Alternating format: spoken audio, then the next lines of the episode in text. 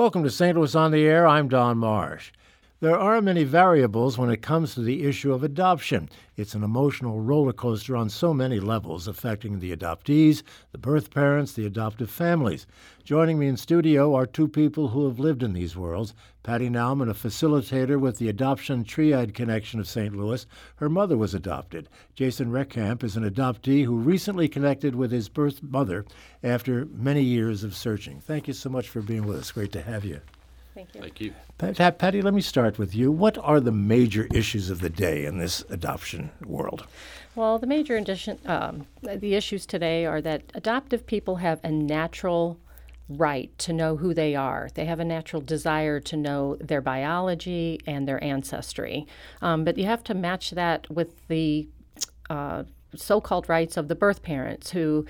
Um, they may want to remain anonymous somewhere along the line. So, trying to match those two are the big things right now. Um, our experiences is that many people have had very good experiences with getting their original birth certificates and making connections. But anonymity among the birth parents is that is that common? Is that more common than not?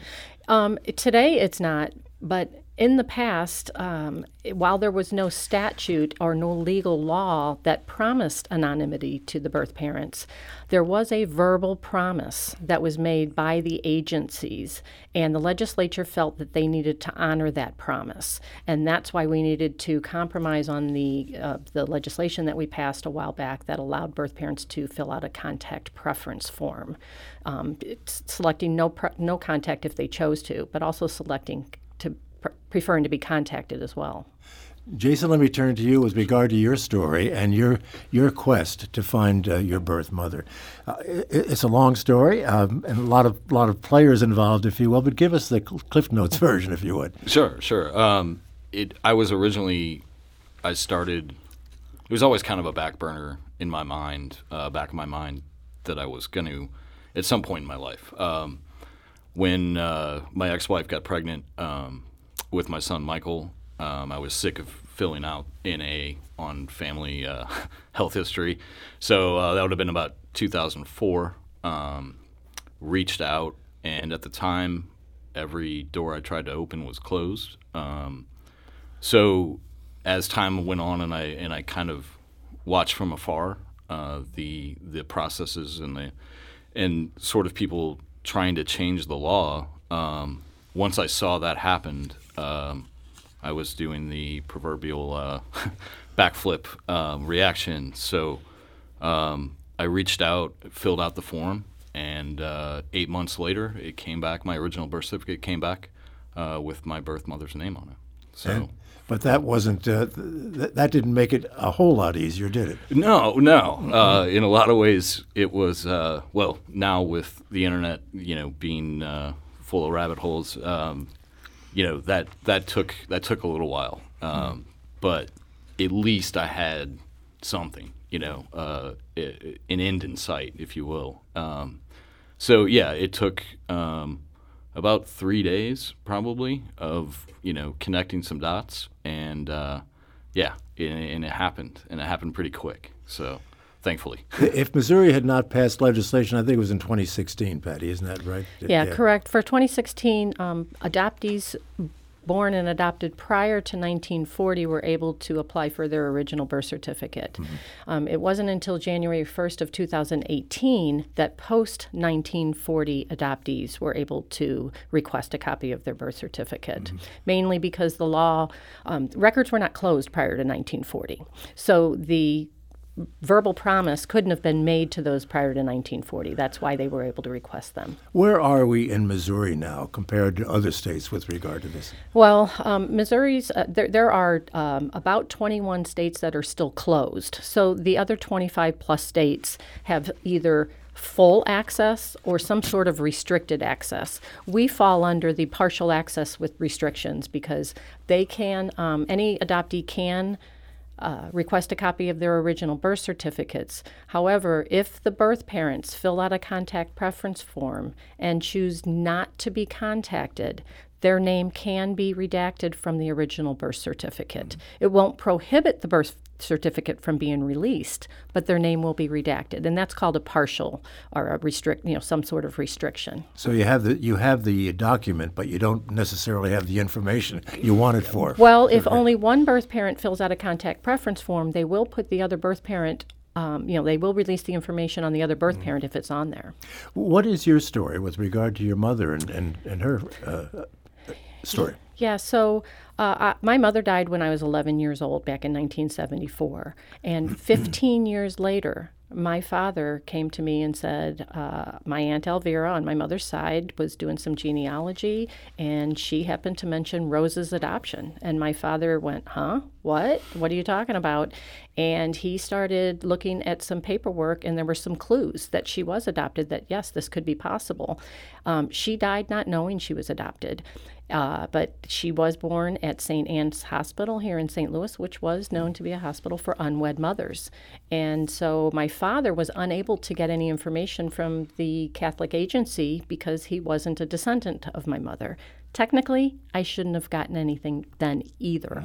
But they were kind enough to at least confirm that she was adopted and gave me some non identifying information. Very scarce. Just, um, you know, she was 24 years old and did domestic work. Um, and ever since then, I've been searching. Now, that was back in 1989, and um, it took me many years, and I had to change the law in 2011 to get the identifying information. So I've been at this quite a few years. How did you change the law? Well, in 2011, I um, actually prior to 2011, I joined a support group in the Columbia, Missouri area, and they were active in legislation.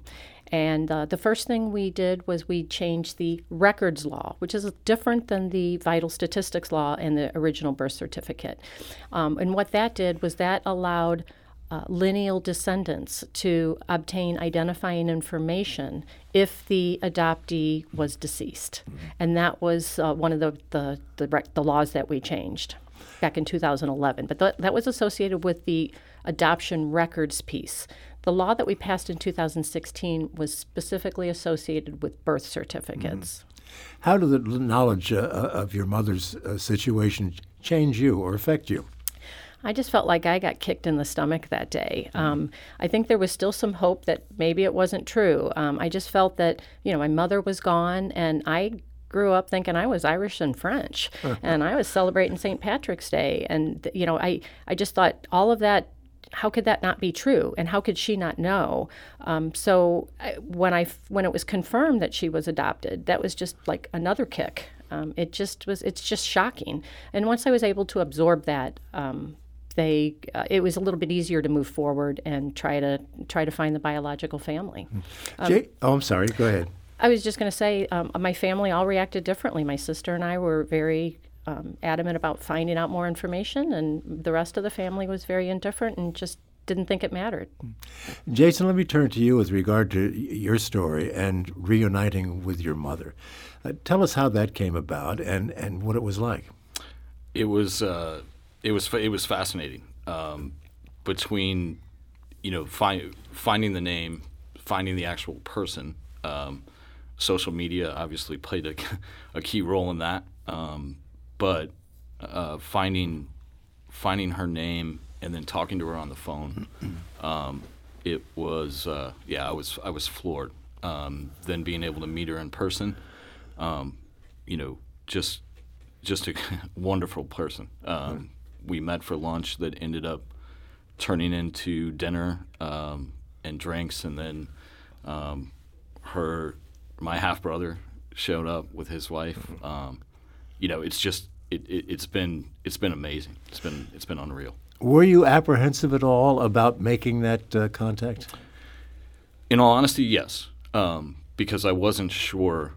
Um, I mean, in in, I, in all fairness, I, I grew up in a great situation in, in, in a great family. Um, but I, I, wasn't sure, as as well as I'm sure she was, um, of situations. Uh, times change, people change, situations change. Um, so uh, yeah, I was I was hesitant, just only because you know a name and a voice don't really necessarily fix everything or, or, or make everything perfect. So um, you know, you, you, questions questions were answered as time went on, for sure. But but yeah, there was definitely hesitant, hesitancy there.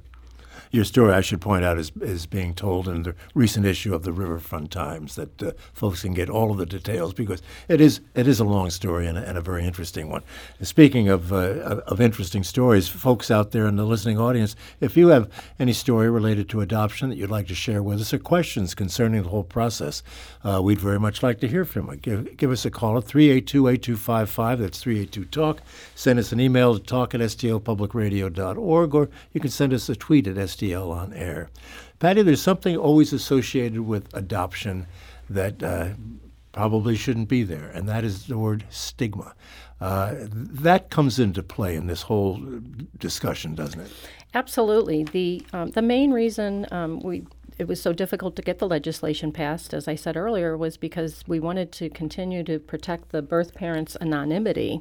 But um, the, really, back in the day when women were forced to give up some of their, you know, their children for adoption, um, it wasn't that we were protecting them from the adoptee, but rather we were protecting them from their families and their communi- and their communities finding out their situation, which in many cases would have been an unwed pregnancy.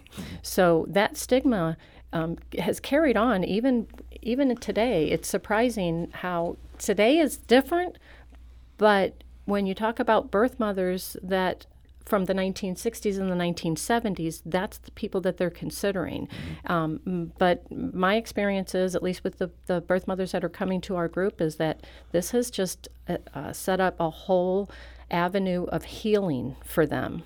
And that's been very, very important to them. The impact just isn't on the adoptee that that obtains their original birth certificate, but in many cases to reach out to a birth parent that's probably been wondering about their child for many, many years, it really helps the healing process. That's something we should point out. It it isn't always the the child looking for the parent.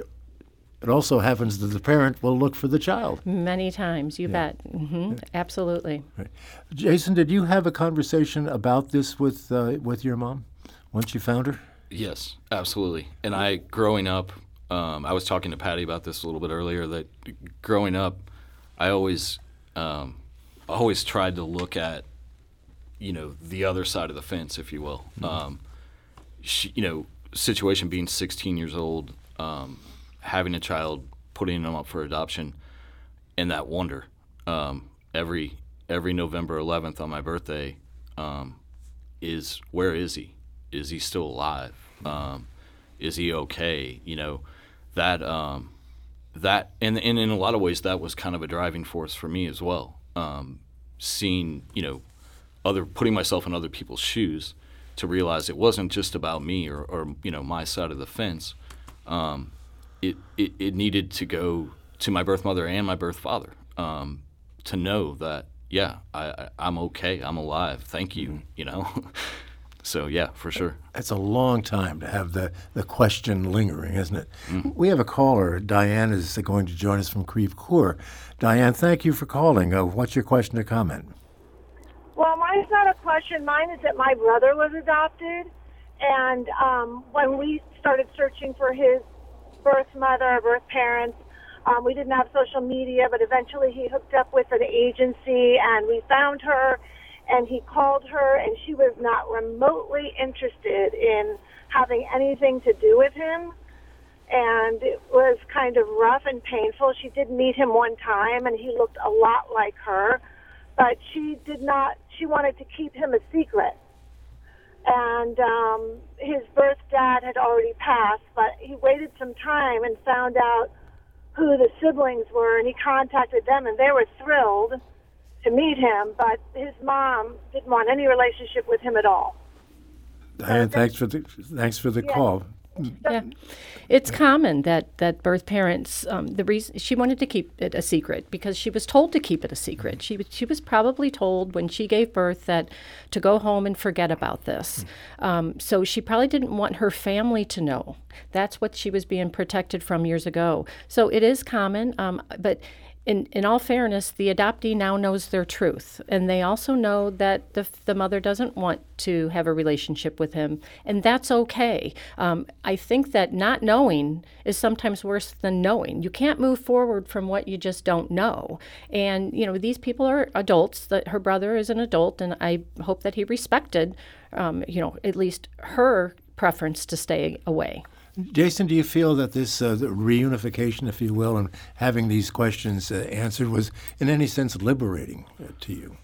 For sure. Uh, um, and, you know, all those years of questions and, and you know, just outright wonder. Um, but uh, mine, mine ended, or, or you know, it, I, I, I hope that it continues. But, but um, yeah, mine's in, in the feel good realm you know. Um, and and Diane, I mean uh, that that I while I understand it, and, and especially what Patty said, um, there is at least an answer, um, it, a bit of closure um, to to know. And I, I, mean, it's great that siblings, you know, it, they they didn't have the same the same protect, you know, over overly protective sort of view that I'm sure his birth mother had. Um, and, and that's a shame. And I, I, I hope I hope that closure fixes that, um, or, or at least answers those questions of unknowing. It, it certainly did for me, absolutely.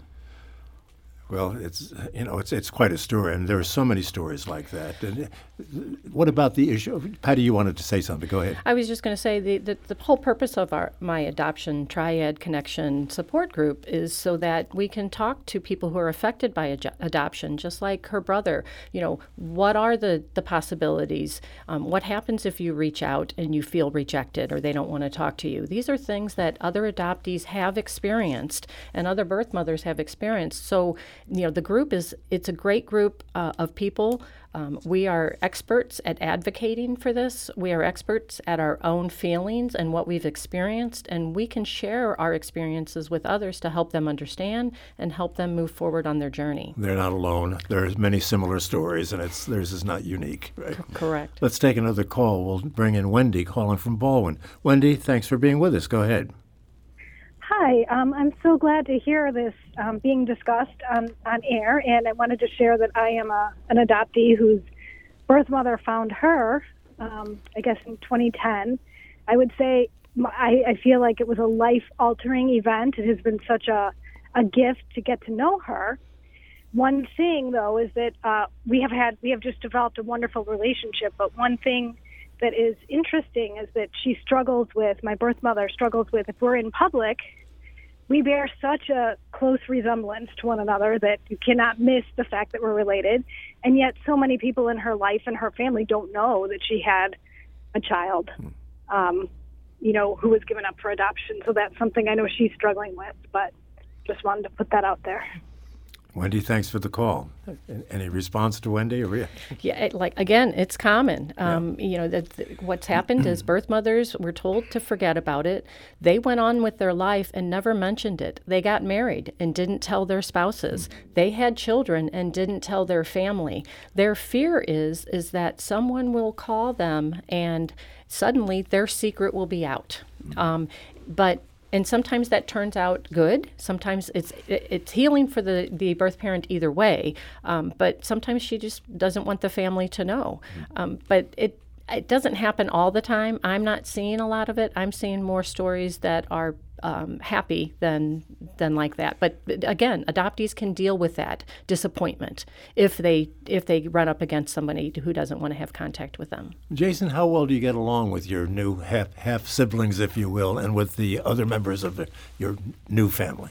Fantastically, um, I I start to see a, a lot of resemblance, um, both in in in speak, smile. Um, just overall mannerisms. Um, it, it, has been, and it's nothing against. I have I have two brothers um, that I grew up with, you know, in my adoptive family, and they're they're amazing. You know, I love them, but uh, we were always a little different. You know, you could always kind of, you know, see see some uh, glaring differences. But but mm-hmm. now with the new half siblings, I, I I find uh, I find a alarming amount of, re- of resemblances. I mean, it's it's pretty funny. Yes, it makes it makes a good story even even better to hear it that way. Patty, what about the issue of guilt? I'm sure that there are many women who have given up a baby who live a life uh, just tormented by that. Yeah, so I think they're also afraid that um, if the adoptee finds them, how will they explain to them that they were able to relinquish them at birth? Um, I think they feel like, uh, how am I going to explain that to him? How is he going to feel when I gave him up? But like, it wasn't easy for them to do that, but I think they do feel guilty about that, and they're afraid that their d- d- biological child will think poorly of them because they think that they didn't care. But that's really the opposite. Did you get into, get into that at all, Jason, with your mom? Yes, and eh, you know, it, it didn't take a whole lot of swaying for me. I mean, I I I understood. It wasn't that long. I mean, I'm 44 now, but it wasn't that long ago that I was 16 um, or 17. You know, you, you, there was no.